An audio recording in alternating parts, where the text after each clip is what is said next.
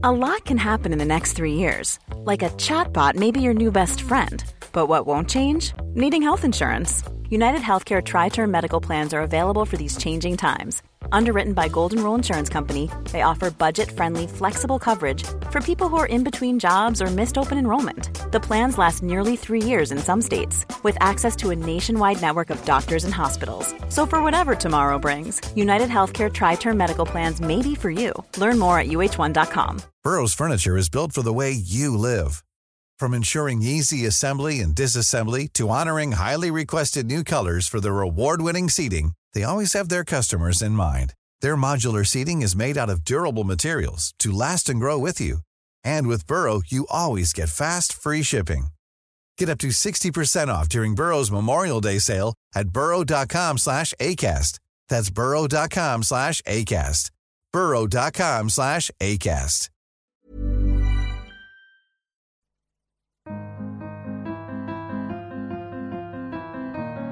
Hello and welcome back to the Prospect Interview, where we meet the brightest minds and talk about the ideas that matter in politics, arts, and society. I'm Tom Clark, editor of Prospect Magazine, and this week we're going to talk to the journalist Rachel Sylvester about the state of play with Britain's Brexit negotiations and the man who is heading them, David Frost.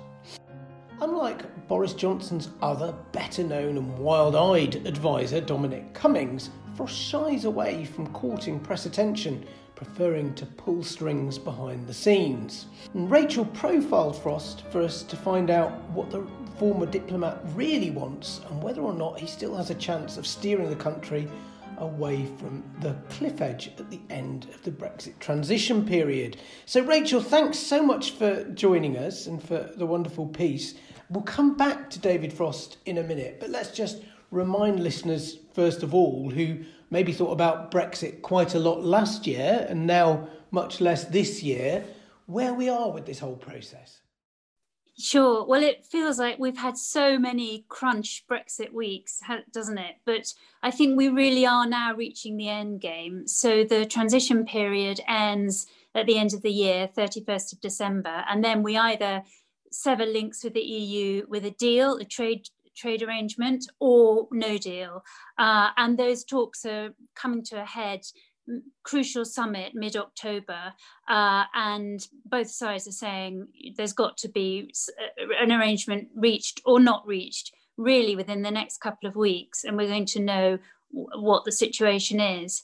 My sense is that Boris Johnson, a bit like happened last year, is now realizing that no deal really would be a disaster. And there's more and more of a sense coming out that there may be a pretty minimal deal, but some kind of deal before the end of the year. But there's a lot that could still go wrong. The two crucial sticking points seem to be fishing and state aid. Uh, and in a way, the the two sides are quite close together on the main issues, but there's lots of details still to be thrashed out.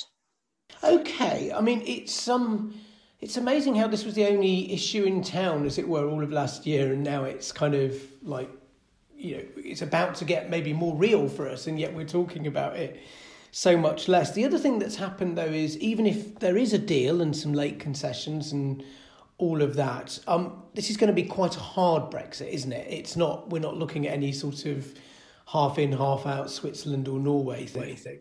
No, absolutely. In fact, I spoke to one senior government advisor recently who said, you know, actually the difference between no deal and the kind of deal we're going for isn't isn't really that great. So there's going to be a huge uh, contrast for businesses and um, for travellers, for all of us, uh, uh, whatever happens at the end of the year things are going to change, I think. But it matters, as I understand it, which is not expertly, but it matters quite a lot for things like the car industry, because if we don't get a deal, then suddenly they're going to face tariffs that could wipe out and reverse their profit margins. Absolutely. So even with a deal, it'll be harder for the car industry and other, particularly manufacturers. But without a deal, it really could be catastrophic. At least that's what they're saying at the moment. So pretty high stakes, even if like we're choosing between different things from a year ago.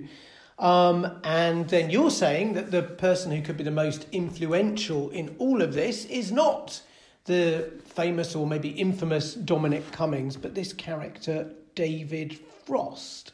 And you reckon when it comes to Brexit, he might actually be more powerful than the uh, omnipotent Dominic Cummings? Yes, well, he is heading the negotiations and he is the Prime Minister's voice in Brussels, the go between between the EU and the British government, and he's in charge of these talks um, from the British side, anyway. So he's this incredibly important character. Also, obviously, he's since also been appointed as the government's national security advisor, which shows how crucial he is for Boris Johnson. So he is an incredibly influential person, but very little known about him. He's got a reputation for being a rather dry, grey civil servant character. He's a former diplomat. Uh, when I wrote the profile, the only previous supposedly colourful details that have been discovered about him was that he was a fan of Derby County Football Club and the Canadian rock band Rush. And I, in fact, I spoke to his former tutor who said, you know, there are some people who come into your room who are immediately memorable. David Frost was not one of those. So he's this slightly grey character, but become incredibly powerful, particularly at the moment. And so, in terms of the CV, you sort of tell this story of him starting out as quite a conventional Whitehall climber, but then it took this twist. So he's he's very interesting because he rises up the Foreign Office ladder, climbs the greasy pole. His former colleagues talk about him as a rather sort of grey character, not someone who would stand out particularly, not particularly brilliant, not particularly not brilliant. One said, you know. Um, but and then he, I spoke to a couple of his former bosses, people like John, Lord Kerr, John Kerr, who is the head of the diplomatic service, who said rather sneeringly he's he was very good at taking instructions less good at questioning instructions which he certainly didn't mean as a compliment mm. um, and peter ricketts the former head of the foreign office said he sort of kept himself to himself a bit like sort of serial killer you know the sort of quiet grey figure next door um, but he eh, he was never a showman never a flamboyant character the complete opposite of boris johnson but then he goes to Brussels, he ends up working in Brussels, and he has in his own description, a sort of Damascene conversion to Euroscepticism, which is rather extraordinary for a Foreign Office Mandarin, Foreign Office, the most pro European department in Whitehall. And he comes back, by his own account from Brussels, um, really uh, disillusioned with the institutions and with the European dream and convinced that United Kingdom needs to forge a more independent identity. Mm. And um, what do we make of? I mean, do you accept this account that, like, he went to Brussels, saw how rotten it all was, and didn't like it, or is there a? I mean, was it was he frustrated in some way in, in career terms? Well, what was really fascinating talking to people, so he made a speech, uh, when was it, in January, where he sets out this sort of narrative of the Damascene conversion and has all this kind of highly Brexiteer language about, you know, independent Britain and sovereignty and de Gaulle, Churchill, all kinds of uh, rhetoric. But talking to people who've known him for, in some cases, 20 years, 25 years, they, they're slightly baffled by this account. And, you know, one said to me, he's never really, he just doesn't understand where this Euroscepticism comes from. He's spoken to him, you know, many times over the years, and he's never ha- picked up any of this, not even a hint. Um, so there's there's a, and others feel that he's really been trying to curry favor with the Vote Leave Brigade in Downing Street, uh, and that he was rather miffed at being overlooked for promotion at the Foreign Office. And then, you know, this is his way back into the corridors of power. Sorry, but what you haven't mentioned is he, he completely left Whitehall, didn't he, and went to work for the Scotch Whisky Association.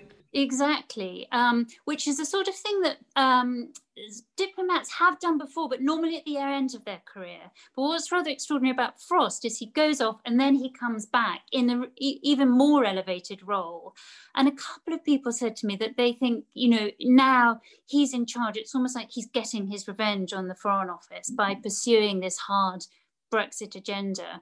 Um, you know, one said to me, was the effect of, you know, he's saying to the Foreign Office, I'm in charge now, sort of Yabu sucks to you, screw you kind of thing. And it, there is this sense of the slight chippiness. Um, he's this outsider insider figure, is how one um, former colleague put it to me, that he knows how the systems work. He knows how the establishment operates, but he's outside of it, which actually I've, I kind of think is a parallel for the whole government. They see themselves as these kind of disruptors, shaking up the the elites, although actually they themselves are of the establishment, of the elite. Um, mm. So there is that sort of internal conflict in Frost and in the Johnson administration. I mean, it's very hard, isn't it, to work out like what he really thinks about the policy, regardless of like he doesn't like uh, the uh, establishment. He feels a bit chippy about, even if he's cut from the same cloth, really. Um, because you say that when he was at the Scotch Whisky Association, he was busy um, lobbying for a kind of single market. We're going to be like Norway option, and we'll we'll follow the rules and do what we're told, and but then we'll get the full trading perks.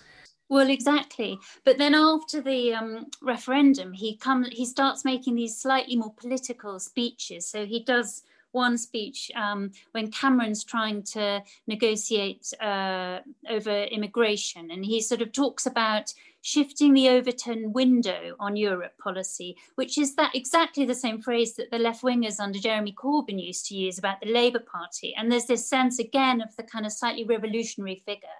And that was what got him noticed by Boris Johnson as Foreign Secretary. And, and so then he was brought back um, to, to the Foreign Office under Johnson as a much more political figure than he'd been as a diplomat.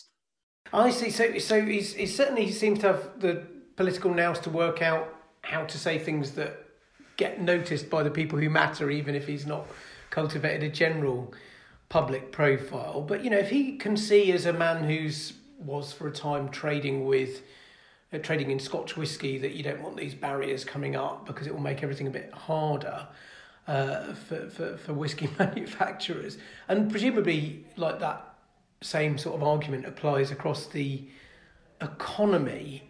Um, so you might think that he would be, even if he's not good at questioning instructions, that he might be kind of quietly kind of um, diluting some of the rhetoric a bit behind the scenes. And yet you tell the story that last year when we got the little breakthrough with Boris Johnson and Leo Varadkar, the Irish Taoiseach on checks on the Irish border, Frost, I think you say, wasn't keen to make any concession whatsoever.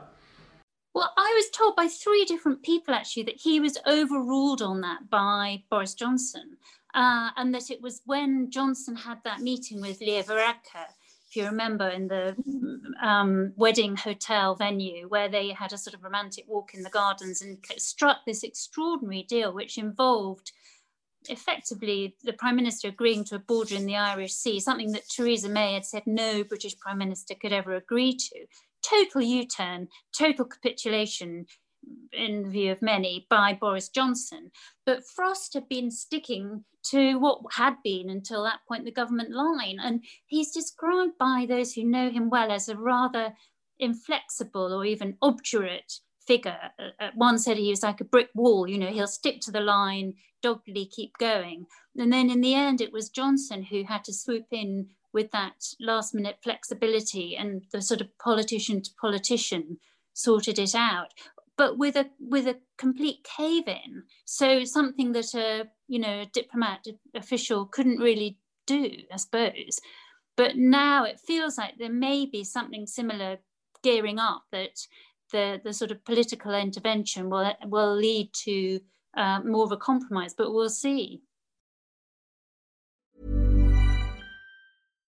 One size fits all seemed like a good idea for clothes. Nice dress. Uh, it's a it's a t-shirt.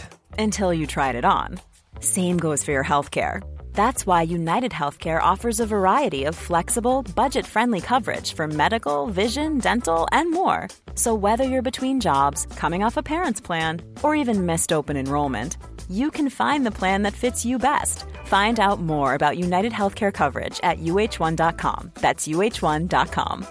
There's never been a faster or easier way to start your weight loss journey than with PlushCare PlushCare accepts most insurance plans and gives you online access to board-certified physicians who can prescribe FDA-approved weight loss medications like Wegovy and Zepbound for those who qualify. Take charge of your health and speak with a board-certified physician about a weight loss plan that's right for you. Get started today at plushcare.com slash weight loss. That's plushcare.com slash weight loss. plushcare.com slash weight loss. Hey, it's Ryan Reynolds, and I'm here with Keith, co-star of my upcoming film, If, only in theaters May 17th. Do you want to tell people the big news? All right, I'll do. Sign up now and you'll get unlimited for $15 a month and six months of Paramount Plus Essential Plan on us. Mintmobile.com slash switch. Upfront payment of $45 equivalent to $15 per month. Unlimited over 40 gigabytes per month. Face lower speeds. Videos at 480p. Active Mint customers by 531.24 get six months of Paramount Plus Essential Plan. Auto renews after six months. Offer ends May 31st, 2024. Separate Paramount Plus registration required. Terms and conditions apply if rated PG. But I mean, you know, if, if we'd crashed out then, it would have, I guess, been even worse because there was less time to prepare. There would have been a big argument with the EU on other things that would have made a trade deal later hard to come by. So it's pretty. It's pretty concerning that the guy you've put in charge of the diplomacy was the one who was against that small diplomatic breakthrough or, or big capitulation, as you put it last time. I mean, it does sound like, unless there's incredible political pressure this time, we're not going to expect any kind of um, imaginative um, way in which everyone can go the extra mile at the end, courtesy of David Frost. That's. I think that's the thing about him. I th- that everyone says he lacks imagination. So he may be good at obeying orders, following through on instructions, going through the list, sticking to the line. Um, he's clearly been appointed by Downing Street as someone they can trust. He's one of them. He's a Brexiteer in their view. They feel they can rely on him not to go off piste and not to um, sort of go behind their backs in the way that Ollie Robbins, Theresa May's um, equivalent, was felt to have done by the Brexiteers. And he's seen as a sort of true believer. So he's trusted in that way, but perhaps lacking the kind of flexibility and finesse. So in the end, I think it will be a political decision. If a deal is done, it will be something, you know, that comes from higher than Frost. Uh, so I mean, it really is back to Boris Johnson in a way. You know that, that this guy's just going to be there and, and, and play credibly hard line as, as long as he can, by the sounds of things. So moving back to Boris, then. Um, I mean, what do we make of the way he's positioning himself? There's still always there's less talk now about Brexit. There's more about levelling up and maybe energy and industrial policies that might rely on a more interventionist government approach, and some talk about um very public talk about maybe breaking the rule in some respects if Europe don't help us out on this um, deal. Putting it all together, does it sound to you like Boris Johnson's getting himself into a position where politically he will be able to make a concession like he did last year, or do you think he's boxing himself in? Well, what's really fascinating about um, this came out again in his conference speech is the big row over state aid. It's extraordinary that a conservative government is sort of going to the wall on the right to spend taxpayers' money to prop up failing businesses or pick winners. It's, it's a really extraordinary thing. And I think there's something wider going on here, talking to senior Tories, particularly veteran Tories, um, former cabinet ministers and things. There's this real sense that this isn't a conservative government. It's one um, former cabinet minister said to me last week, actually, I'm a conservative. This isn't a conservative government. You know, conservatives don't threaten to break international law. Conservatives don't sort of rip up international agreements. And similarly, conservatives don't normally um, go to the wall over state aid uh, and wanting to, you know, spend billions of taxpayers' money left, right, and centre. Uh, and I think Boris Johnson has got himself so um, committed to this uh, winning, keeping on side the red wall seats that flipped from Labour at the last election. And he's feels, I think, that um, spending is key to that. And that's why where state aid comes into it, partly. Uh, but it's created all these kinds of internal tensions within the Tory party where traditional Tories are saying this just isn't conservatism. You know, conservatives want to protect institutions, and here you've got Downing Street, you know, bashing the judiciary, biffing the BBC, and going to war on the impartial civil service. So the state aid row plays into this much wider thing. And actually, I think, you know, Brexit itself is a is a rather unconservative policy. It's a it's a radical, revolutionary thing.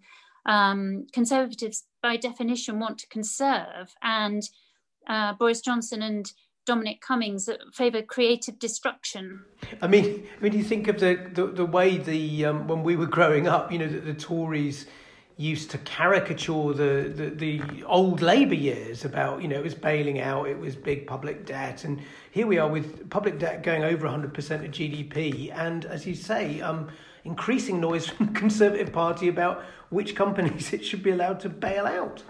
I know it's incredible, and I I think the next few months are going to be absolutely fascinating. The the sort of tensions growing between Rishi Sunak, who's a much more traditional conservative, particularly on these issues, and Boris Johnson. So behind the scenes, I'm told the Treasury is pushing very very hard for there to be a deal on Brexit before the end of the year. They really don't want even more than previously. The Treasury's always you know been worried about no deal on economic grounds, but even more now with the COVID economic crisis, the double whammy would be they feel such a disaster. And then you're going to have a real blowout, I think, at some point between Chancellor and Prime Minister over public spending. You talked about fisheries uh, becoming a kind of, you know, slightly flag waving kind of issue, and you talk about state aid, which is maybe a more strategic issue given, you know, if you're going to try and back businesses to do different things in, in, in these seats. Do you think Boris Johnson is capable then of um, of, of saying actually, know, we're going to have to calm some of this down, and uh, because you know Rishi Sunak's telling me that we really do need to get get a deal, I'm going to have to follow some of these rules. We'll see. He's very capable of doing U-turns. We've found out multiple times. I spoke to somebody in um, Downing Street the other day who said they just couldn't see a deal falling on fish but I mean, I'm not sure. I think there's different factions within Downing Street and within the government, uh, and there's signs of movement already. We'll see. I, I, it's it's it's nearing the end game, so predictions are very dangerous, as you know. But we'll see. It's he's very capable of he's very very capable of reversing absolutely everything, Boris Johnson, and flip flopping. But it sounds from what you're saying that just like you know, if they really were getting ready to drive us off the cliff, then um, they wouldn't be giving signs maybe that they're ready to move on things. So it's maybe... yeah. The interesting thing is what the whole business with the internal market bill was about. So all the very very sort of um, high stakes gamble of saying having a cabinet minister announce to parliament that the government was prepared to break international law completely extraordinary scenes huge backlash from senior conservatives in the lords and in the commons. Um, former prime ministers all of them stood up to condemn it. Exactly. Incredible. But you know what one um, former cabinet minister said to me last week was actually um, was that a big that was just a huge diversionary tactic to sound incredibly brexiteer and actually cover up the fact that they were preparing to climb down under the and boris johnson is a bit like a conjurer.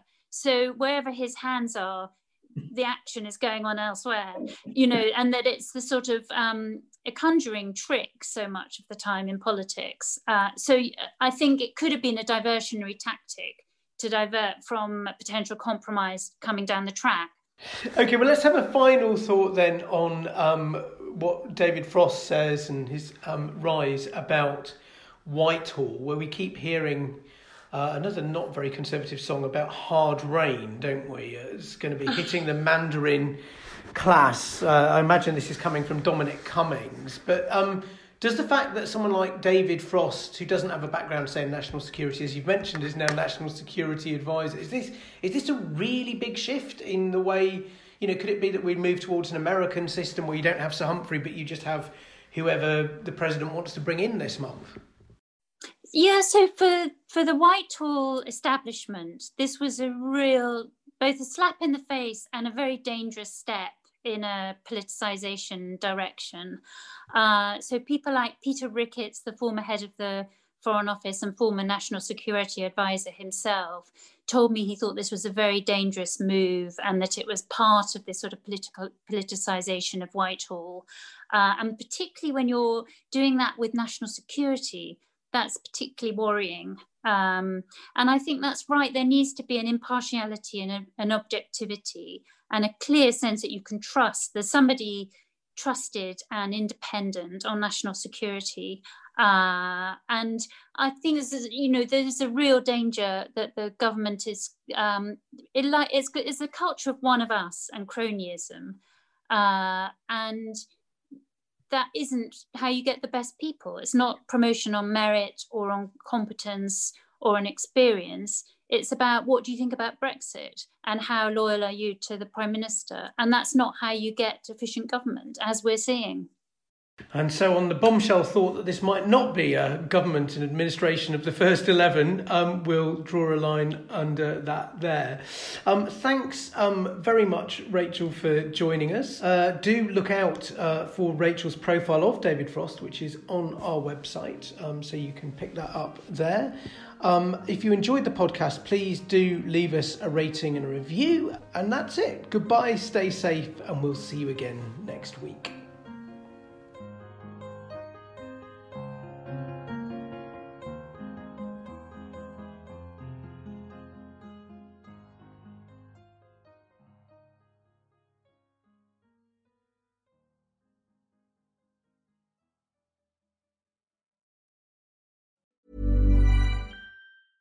Planning for your next trip?